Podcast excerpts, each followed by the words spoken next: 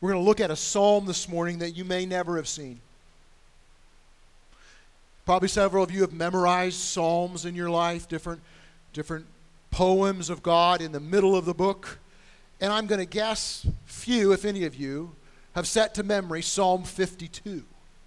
It's kind of like a flyover psalm, you know, because Psalm 51 is so big and so awesome. We had to spend two weeks on it, and it gets your attention. It's like you're on the mountain and you're walking down the mountain, you're still looking at the mountain, and you're about like Psalm 54, like, okay, let's look what's here. And so Psalm 52 and 53, they kind of get short shrift, but it is a, a good psalm to pay attention to, especially today, as Mike shared about the church plant. Man, he said, we're reminded that there are a lot of people who want this to happen and one who does not. That to be a follower of Jesus in this world means we understand that there is a spiritual dimension to life as well. And this text alerts us to that reality. Psalm 52. And I'm just going to jump in here. Uh, Psalm 52 begins this way To the choir master, a maskil of David when Doeg the Edomite came and told Saul, David has come to the house of, of Ahimelech. What is all that? Okay, so a maskil, probably scholars think, is a wisdom psalm. There are 13 maskils in the Psalms. Now, all Psalms are for our wisdom, but this one apparently is dedicated for teaching wisdom to the people of God as they recite it, as they sing it. And there was a specific historical context, which we'll get to in a second, but it was then supposed to be taken, pick it up out of that historical, historical context, and put it down in your life, specially. That's what this is about. What's the context? Doeg the Edomite. You know, Doeg. Everybody knows Doeg the Edomite. You'll be forgiven if you don't know Doeg the Edomite.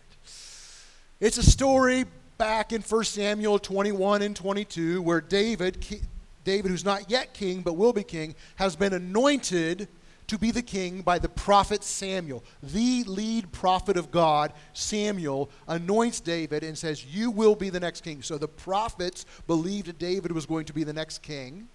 The priests believed David was going to be the next king. And if you remember the story of David and Goliath, David goes out and he slays Goliath. And so the people now believe this one who's anointed of Samuel will be the next king. And most difficult for David, Saul knew that David was going to be the next king, and Saul was the current king. So Saul had a vested interest in delaying that, hopefully by killing David. So he had his reign had really turned demonic as he had devoted all his energy now to killing this upstart who had been anointed of the Lord. And so his task was to find David and exterminate him so his kingship would not be in danger, so he would not have to abdicate the throne. But he was not successful. One day, David and his men went to this little town called Nob in Egypt. In Egypt. They're in Israel. I don't know why I said Egypt. Nah, I was thinking about the town Nob and what it'd be like to be from a town called Nob. But anyway, um, a little backwater town. Sounds like it is. A little backwater town called Nob, where several priests live who cared for the tabernacle and the worship spaces in Israel. And David and his men needed bread. They needed food. And the priest, knowing David was the anointed of the Lord, said, Well, we're not really against Saul, but we're not against you either. We want to bless you. We want to serve you. And they gave them bread and they helped David when David was being hunted by Saul. One of Saul's employees, a herdsman named Doeg was in that town of Nob that day and saw that happen. Doeg was not a Jewish man. He was not an Israelite. He was from this, the country of Edom. So Doeg the Edomite. Doeg saw this. Wanting to ingratiate himself to the king, wanting to get a little power, basically he goes and tattles. He says, Hey, Saul, I know you're looking for David. Ahimelech, the priest in Nob, and his other priests help David out. Maybe track him down there.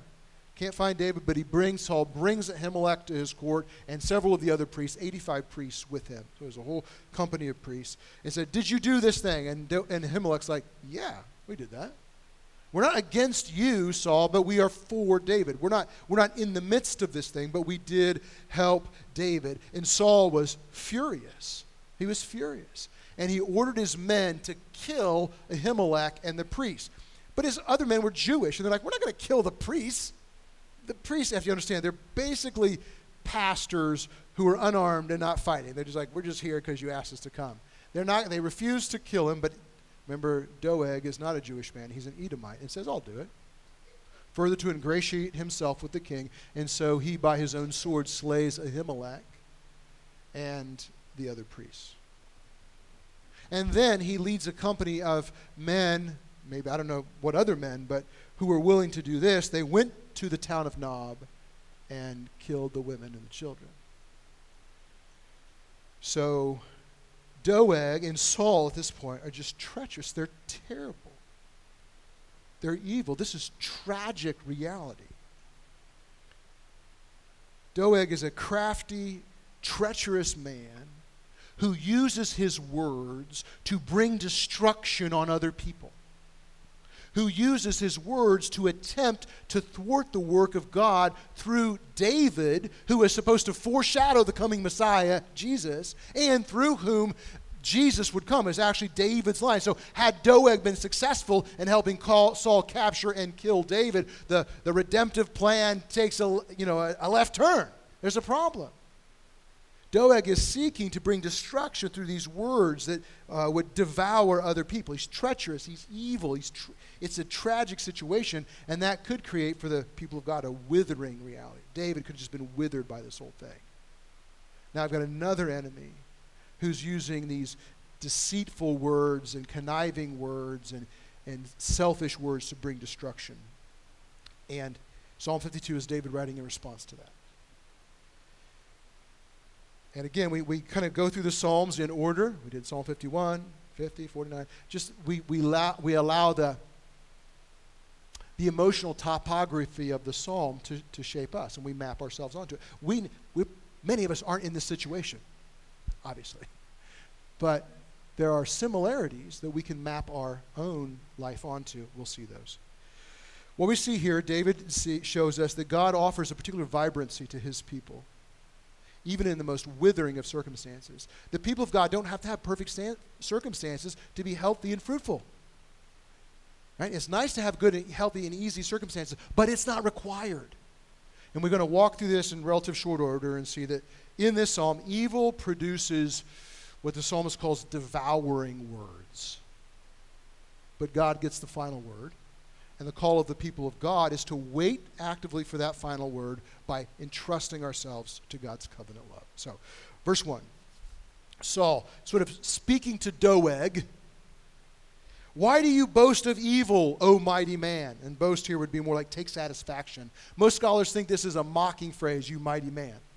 So, why is Doeg mighty? He was a shepherd. Why is he mighty? Because he tattled and he killed unarmed pastors. Like, you're tough. Like, that's awesome. You know, you're famous, but it's, it's an infamy. Uh, so most scholars think David's actually mocking him a little bit. You know, mighty man, good work. Um, then he says, the steadfast love of God endures all the day. So you need to know something, Doeg. There's not one moment in the day where the covenant love of God looks away from his people. And please don't mistake God's patience and timing for his lack of concern, for a lack of concern. Right? The steadfast love of God, which is could be translated the, the hesed, the, the covenant love of God endures all the day long. Even the day when the time of the day where you were ratting David out, even the time of day when you were slaying those priests or the women or the children, the steadfast love of God was not absent, but he is patient. Verse 2 Your tongue plots destruction like a sharp razor, you worker of deceit. You love evil more than good, and lying more than speaking what is right. You love all words that devour, O deceitful tongue. Now, of course, not all the Psalms are like this. And if you're just dropping into New City for one week, you're like, what is happening in this church? Like, it's just one of the Psalms, okay? Um, this guy has disordered loves. He loves destruction. Part of him loves destroying other people. Part of him, it says there in verse 4, you love words, all words that devour. It's a picture of him making himself full on the destruction of other people. There's, a, there's a sat, an internal satisfaction that grows. There's a delight in words that tear down or bring destruction into other people's lives. We'll talk about how that intersects our own life here in a second. This is Doeg the Edomite. What he loves is revealed by what he says. There's a principle in the scripture that interpreters, talk, interpreters would talk about, simply called progressive revelation. Progressive revelation, which means uncomplicatedly, God reveals himself progressively in the scripture. That means we know more as the scripture unfolds, we see more and more clearly with more and more light. So we know, for instance, in uh, Genesis chapter 3, God says, I will send one to undo what was done in the garden, and one from a seed of the woman will crush the head of the serpent. And we don't know any more than that for years and decades and centuries and a couple millennia. And then Jesus comes on the scene. By his work, we see, oh, this is the one. More light has dawned. So we know less in Genesis than we do in the Psalms, that, but we know more in uh, the Gospels, and we know even more at the end of the, the scripture, progressive revelation. It's kind of like a, if you have a dimmer switch on a light, one of those sliders, or if you have an old one, one that turns up with a knob. It can go from dark to fully light, but very slowly. In Genesis, there's just a little bit of light. In the Psalms, there's a little more light. You get to the end of the New Testament, it's full on.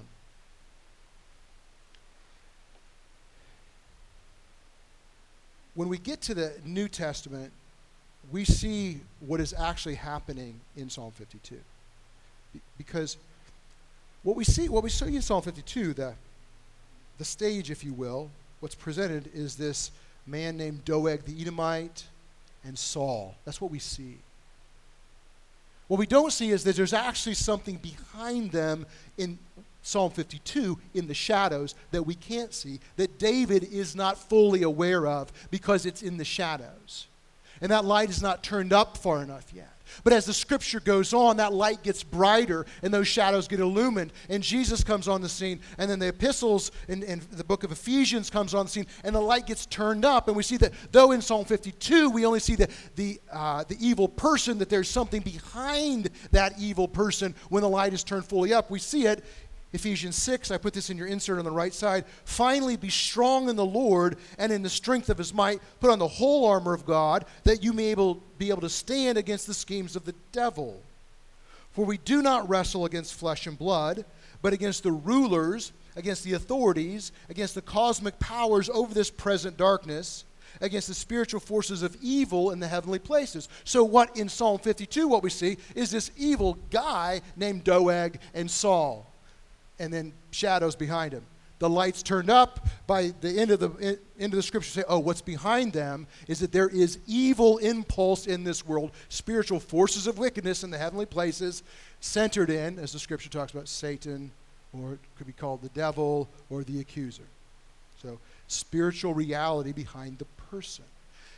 This is really helpful, Christian, if you're going to take the Psalms seriously. This is helpful to bring together the Jesus who inspired the Psalms, who with songs like this that call for the destruction of the wicked, the same Jesus who takes on flesh and says, Love your enemies. Like, there's a huge disconnect sometimes. Like, what happened? So we're praying for the destruction of the wicked in Psalms, and we're Jesus saying, Love our enemies. And sometimes a well meaning or not so well meaning critic will say, See, the God of the Old Testament is not the same as the God of the New Testament. You just got to read the whole book, right? Uh, so, what's, what, what does this allow us to do? It allows us to long for the destruction of evil that's behind the expression of evil in our world. At the same time, set our love on those who, through whom uh, the, the evil is being expressed, and bring correction, bring challenge, sure, but we don't have to long for their destruction because we're longing for the destruction of the evil behind them. So it, it reframes how we're to pray these these psalms, what we might call sometimes imprecatory psalms, longing for destruction because we're actually asking for the destruction of evil in this world.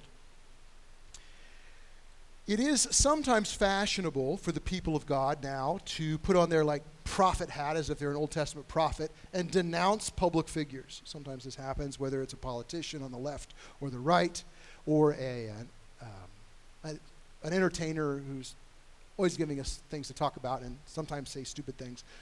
And just to denounce how evil that person is. Okay. Well, we're not really geared that way here, but like I get that, I get the inclination. But if we are not denouncing the evil behind the person, totally missing the full light of Scripture. Totally missing the full light of Scripture.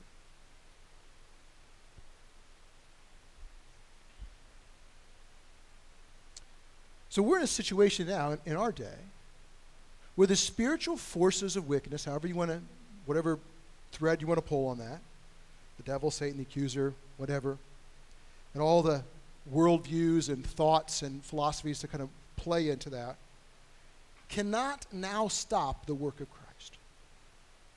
Christ has died, he's been resurrected.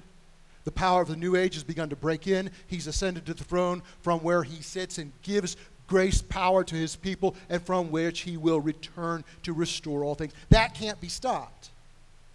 But the work of the people of God and the life of the people of God can be thwarted. Destruction and devastation and frustration and all kinds of discouragement come, come flooding in. And often that is through words that devour.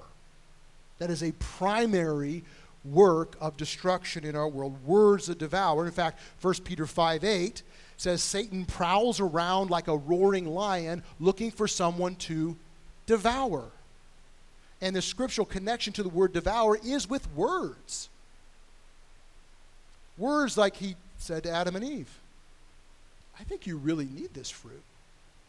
You can't live without it. God is hiding something from you. You surely will not die. These are devouring words. We live in a culture, so I'm talking about for the church first and then a little bit wider. As a Christian in our culture, I mean, I constantly get like uh, just so weary of what happens where sort of the worst example of a Christian is picked up and used as the, the, the normal example of what a follower of Jesus does. So I cringed when I saw this. You just know what'll happen couple weeks ago, a lieutenant governor of the great state of Texas says, uh, God wrote the Constitution.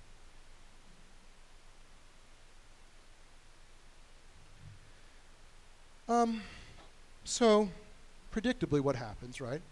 A more conservative, so called news outlet like Fox News Oh, some of you love Fox. I don't care. They, they're going to do it, right?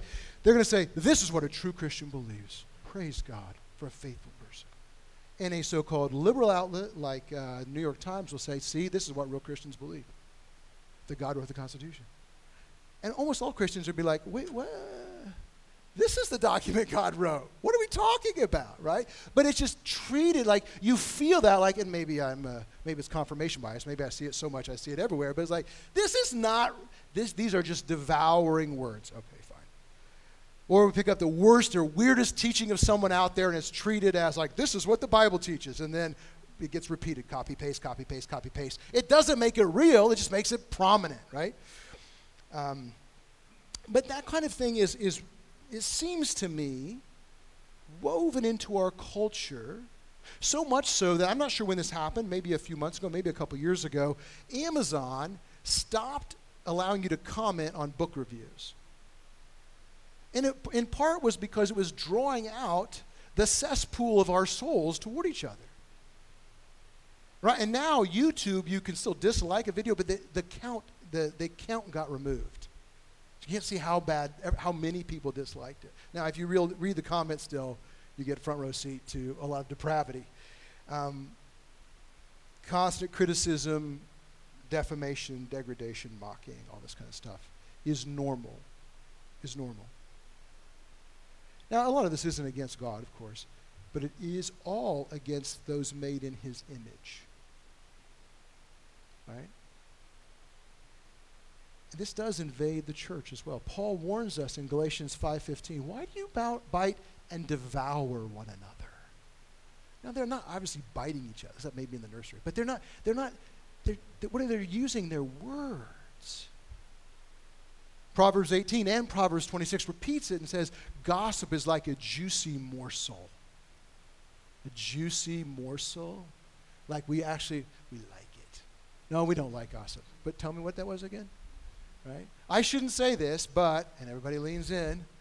I'll, I'll clean it up so what the exact same th- thing I was going to say, I'll say with different words, and somehow now it's not gossip, and I feel good saying it, but I don't want to gossip. I get this. Oh my goodness. Who here listened to the podcast, The Rise and Fall of Mars Hill? Anybody? Who's listened to part of it? The Rise and Fall of Mars Hill? I did, I listened to it, but I had to stop partway through. You know why? Because I liked it. I, there was part of me that liked to hear of the destruction of a popular church and a brash pastor. That's true for some of you too.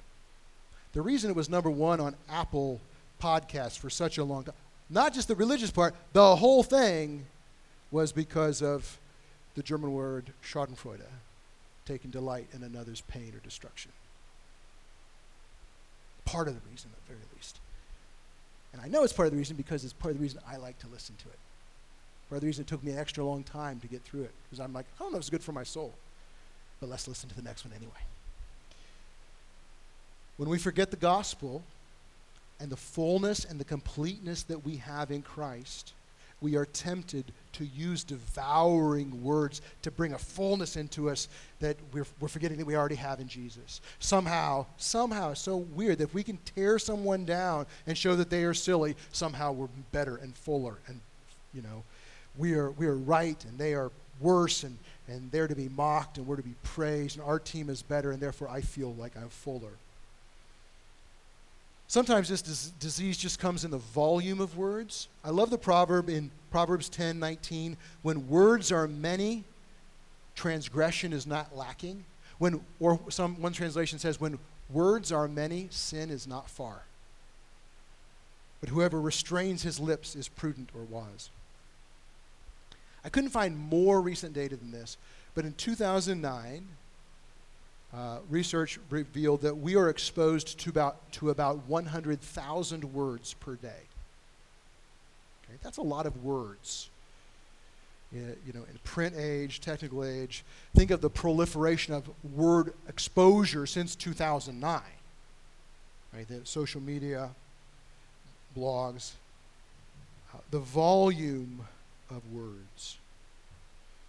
We speak anywhere from 7,000 to 15,000 words a day. We speak that many words. That's a lot of words that are going out. That's a lot of words for sometimes sin is not far. Okay, who here has heard that women speak more than men? We heard this? Who here, let's just be honest, has heard that women speak significantly more than men? Words per day. Okay. Right. Who here has heard that there is absolutely no data to corroborate that? There is no data to corroborate that. There's a lot of data of people repeating that over and over again. You know why? Why do we repeat something like that? Because we like to devour each other. Oh, women talk so much. You know, women, they talk so much. You know, men, they hardly say anything. They're not in touch with their feelings. What are we doing? We're devouring each other. So the best data I could find is that men speak about 3% wor- less words per day than women. 3% difference.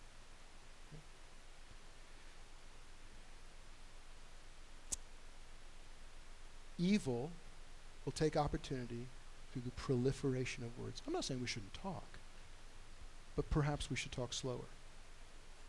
Perhaps there's wisdom in moderating our words a little bit. Number two, God has the final word back to Doeg and the evil behind him. Verse 5 But God will break you down forever. He will snatch and tear you from your tent. He will uproot you from the land of the living. Keep in mind, David's on the run for his life when he's saying this. This is piling up words to speak of removal, that God will get the final word. Culminating with removal from the land of the living. I mean, it's an intense psalm. At the prospect of death should be the final wake up call for every person. I, I can't set myself against the purposes of the Lord. I ought not. Now, it's not the final wake up call, but it could well cert- be that way. And there is a certain and future final word that God gives. a deliverance and a setting of things right. And it, but it seems like a long time that evil gets to endure. And if you see sin and brokenness in your own life, and just if you keep struggling with the same thing for a long time, it's like, Lord, how long? I thought I was done with this, and it's come back again. How long, O oh Lord? Or this long family discord. How is it going to be forever? How long?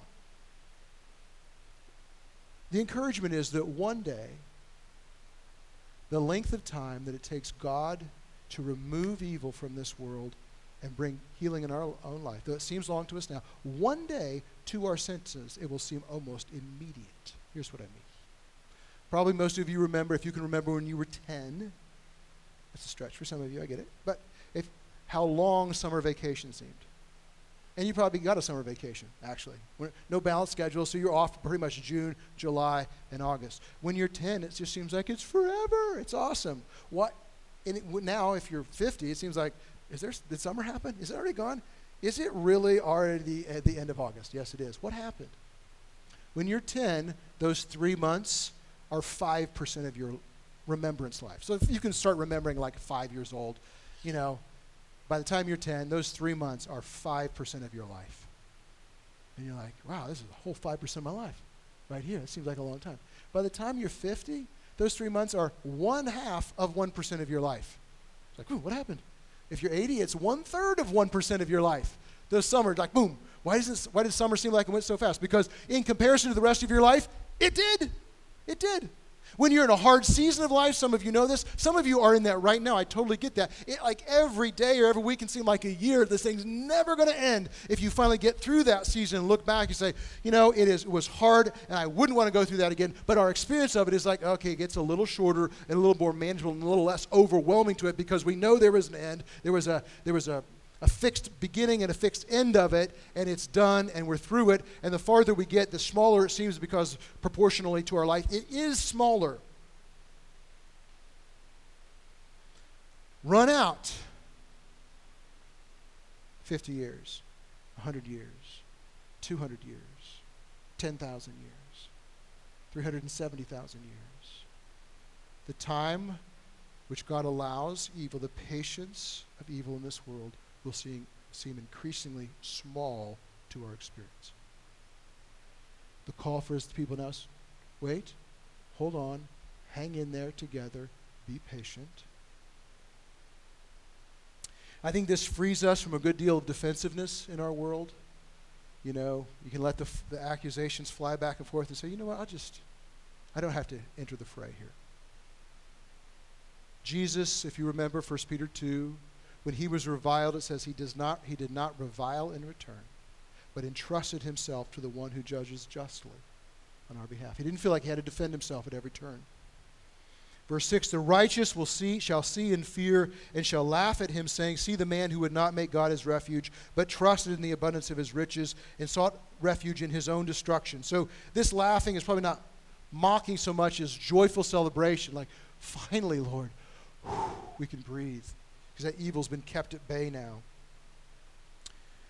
So there is a, a, depth celebration that one day the evil will be removed, but is a kind of a backhanded warning that to all those who, instead of taking refuge in God, take refuge in themselves and their riches, whatever those riches may be. It could be, it could be money, but wealth comes in lots of shapes and sizes. It could be success or approval, it could be acclaim, it could be beauty, it could be these things we value that we can uh, come, bring to ourselves that we can get a little more of if we use devouring words against other people and get more and more and more. The Bible's not saying these things aren't riches, it's just saying these riches are not a very good refuge. They protect you from nothing. In fact, the more you have, the more exposed you are because you have more threat of loss you have when you have them. But in the, in the desire to hold on to those riches, if we become defensive and combative, devouring words, anyway, it can be an increasingly toxic environment. Is there hope of survival in this for the people of God? Well, the answer to that question is survival may be too low of a bar. This psalm ends by David still on the run for his life, still with another group of people that are trying to rat him out, saying this, verse 8 I am like a green olive tree in the house of God. David, don't you know your circumstances are terrible? And apparently he's like, cool, I got that. But I'm like a green olive tree in the house of God. This is the same David. I mean, I do think it's intentional the way that Psalm 52 is butted up right against Psalm 51. This David who does terrible, crazy things, like right here, is like, he sees it. That encourages me, right? I am like a green olive tree in the house of God. Olive trees, they live, they can live for hundreds of years, they give fruit to others. It's a picture of being full of life. How is he full of life? How is he like it? Well, here's how. Verse 8, the second part. I trust in the steadfast love of God forever and ever. The steadfast love of God. That is the that Hebrew term for the covenant love of God. Not the love of God. It's like, oh, God loves you in a kindly way. He's a nice old man who kind of loves you. It's the covenant love. And remember the principle of progressive revelation. David says the phrase covenant love of God here, but as time goes on, the fullness and the full flower of that is in the God who made this covenant, stepping into earth, taking on flesh, living for his people, dying for the sins of his people, being raised, bringing his people with them, connected spiritually, taking his seat at the right hand of the throne of God, and now giving grace to his people. That's the covenant love of God. This is what we trust in. Today, we would say something like this trusting in the completed work and person of Jesus on our behalf, and that the righteousness that he gifts to us makes us absolutely, utterly, and unimaginably complete. And all that will happen for the rest of our life and the rest of eternity is that we will grow into deeper appreciation, joy, and apprehension and comprehension of that reality and all that is ours for us in Christ. That's all, forever and ever. So we look on our past and say, He took our sin. We look at our present and say, In union with Him, I'm clothed in His righteousness, and He defends me right now. I'm actively rejoiced in by the Father. In the future, I will never be left, never, never be forsaken. Nothing can separate us from His love and it cannot be otherwise. Trusting in that. Now, I want you to see here, the scripture's not asking you to agree with this.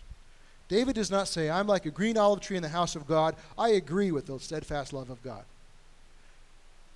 Satan believes God has covenant love.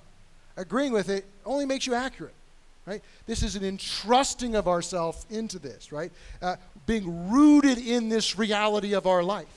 Having it drive us, being, being nourished by it, not being nourished by our career, not being nourished by our bank account, not being nourished by our claim, not being nourished by sexual satisfaction, not being, being nourished even primarily by great marriage, being nourished by the love of God. That's what David says I am like a green olive tree in the house of God. It allows us then to be free from the need to utter devouring words to get something. Why? We've already got it. I can't get something from you that I don't already have in Christ. It makes us free to give life giving words because we don't have to get something from others. It means we don't have to be intimidated by all the devouring words that float around our culture against the work of Jesus because we know that we have a defender. Because we know those words are actually driven by fear and a grasping of riches that cannot be a refuge. It means in personal relationships. This is something I heard a few years ago from the writer Dallas Willard before he passed, and has been very impactful to me for years now. He said, he was about 80, 80 years old when he said this. He said, The Lord is teaching me this. I do not have to have the last word. Some of you are natural arguers and lawyers, and you just have to say one more thing for, say, your spouse to understand why you're right. I'm that, I have that gift or curse, I'm not sure. In Christ, we do not have to have the last word. Jesus died because we are sinners. Part of that sin means we may have profound blind spots that we keep defending when we should just shut up. We don't have to have the last word. We can trust the Lord to work in our life when we are quiet sometimes. So, in, in a lot of ways, the great act, the great activity this psalm is calling us to is a great passivity, resting in the work of God on our behalf. Now, as we see that, it involves thanksgiving. Verse 9 I will thank you forever because you have done it. So he's speaking of the future in the past tense. Now, we do the same thing, right? We can say, uh, we can speak of the defeat of evil because what has happened at the cross already. We speak of the future with confidence in the past tense because he's done it. And in this we wait together. I will wait for your name, or uh, for it is good, or I will wait for your name that it is because it is so full of goodness in the presence of the godly with each other.